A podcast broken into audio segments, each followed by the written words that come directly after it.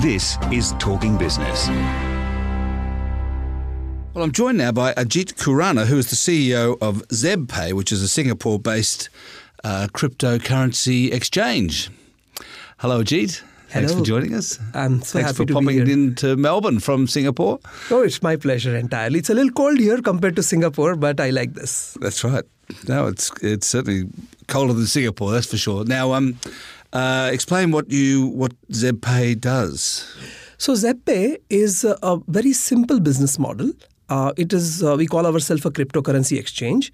So people who have fiat money, which could be the US dollar or the Australian dollar or what have you, when they want to first buy some cryptocurrency such as Bitcoin, they come to an exchange such as ZebPay and they swap their fiat currency for digital assets.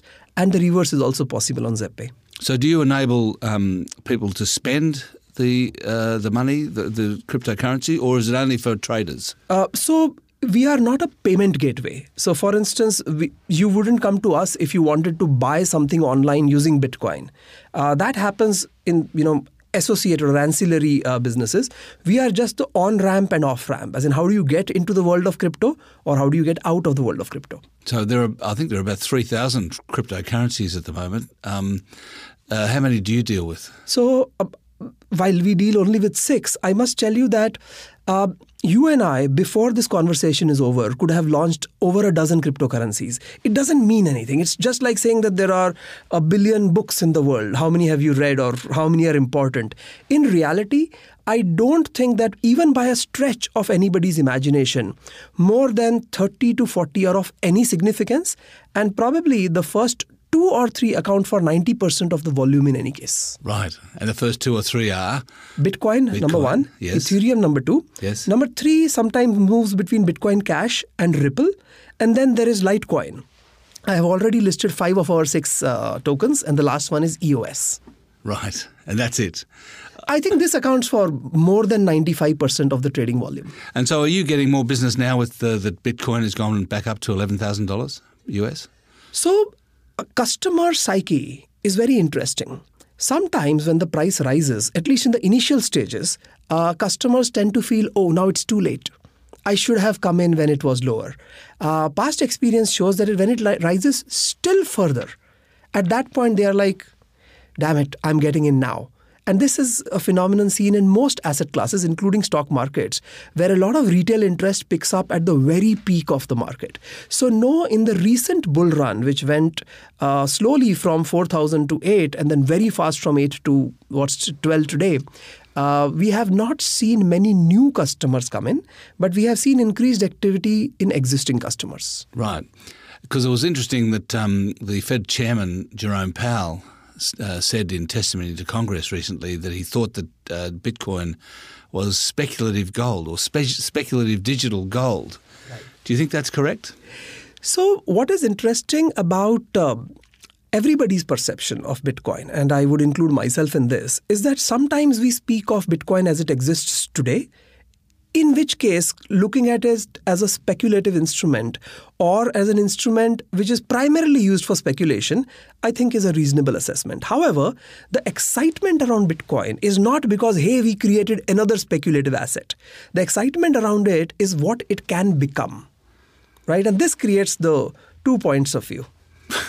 right, but but I think that the the proposition is that it's it's primarily now a store of value, and people I talk to about it suggest that it really is never going to become a Medium a- of exchange? a medium of exchange because it's too volatile, and that the the ones that would become a medium of exchange are the stable coins like Tether. So stable coins such as Tether or Facebook Libra or JP Morgan coin, which they use only for internal purposes, could because they are just digital representations of existing fiat currencies are very easy to understand.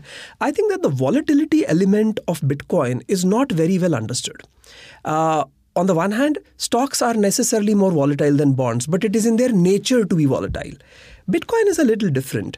And one of the things that causes it to be volatile is that very few people are in the Bitcoin ecosystem yet. And when a few more come in because the market cap is only around 200 billion dollars. When a few more comes in come in there is price slippage which is you know the movement in price with just a little demand of uh, sorry little change of demand and supply.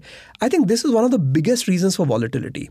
Now when the number of people who get into bitcoin goes up from let's say half percent which might be the number today to let's say 15% I think that the volatility would have to necessarily, by the laws of economics, uh, reduce. Hmm.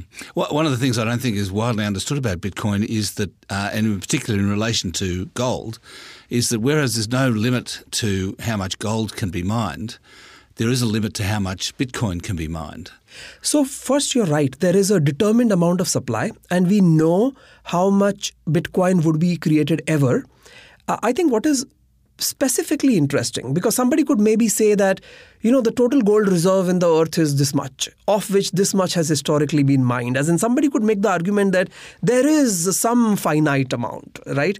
But in bitcoin not just is it finite it is precisely known when we are going to get how much and i think that that algorithmic monetary policy if i could draw an analogy is one of its attractive features Yes, and well, in fact, gold um, is also owned by uh, central banks That's in correct. large amounts, and could and they buy it sometimes, but also they could sell it. That is correct. Um, so the, the, supply is difficult to predict, whereas, as you say, Bitcoin supply. I mean, so do you think that therefore that Bitcoin will become more of a store of value in time?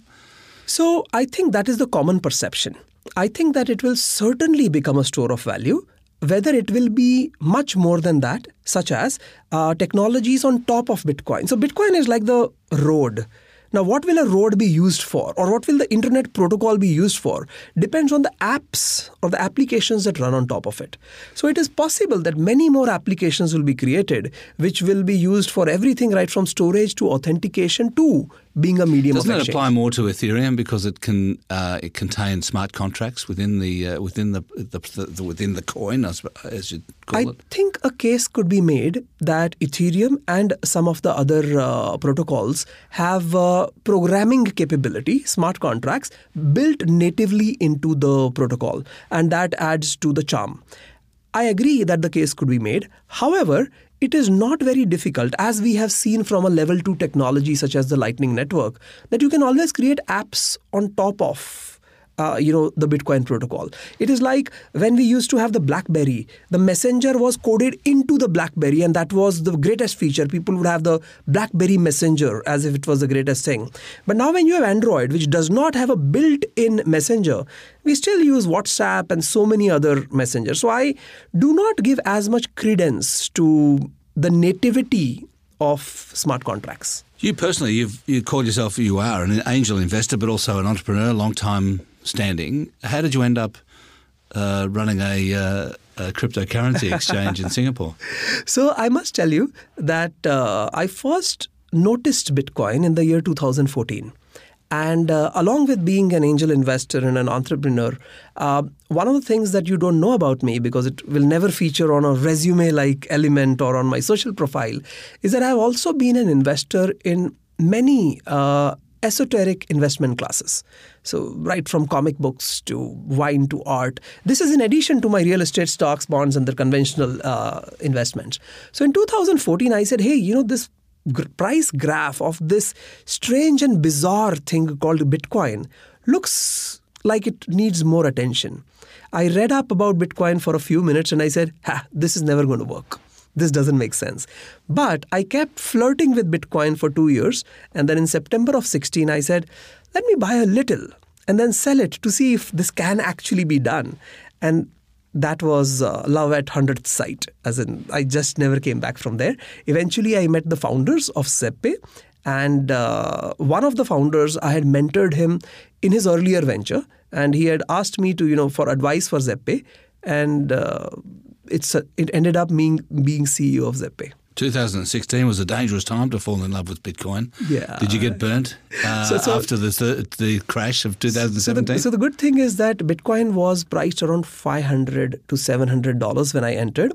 At its peak, it reached 20,000, yes. and then post peak, the bottom was at 3000 plus. So compared to my starting point of 500, Oh, so you held all the way through. I held all the way through. You weren't buying. You weren't buying up to twenty thousand. No, I wasn't. I think the most I bought was probably at. Uh, I did. I do think I bought at a few thousand dollars, maybe two thousand dollars or so. So you're still holding them. I'm still holding them.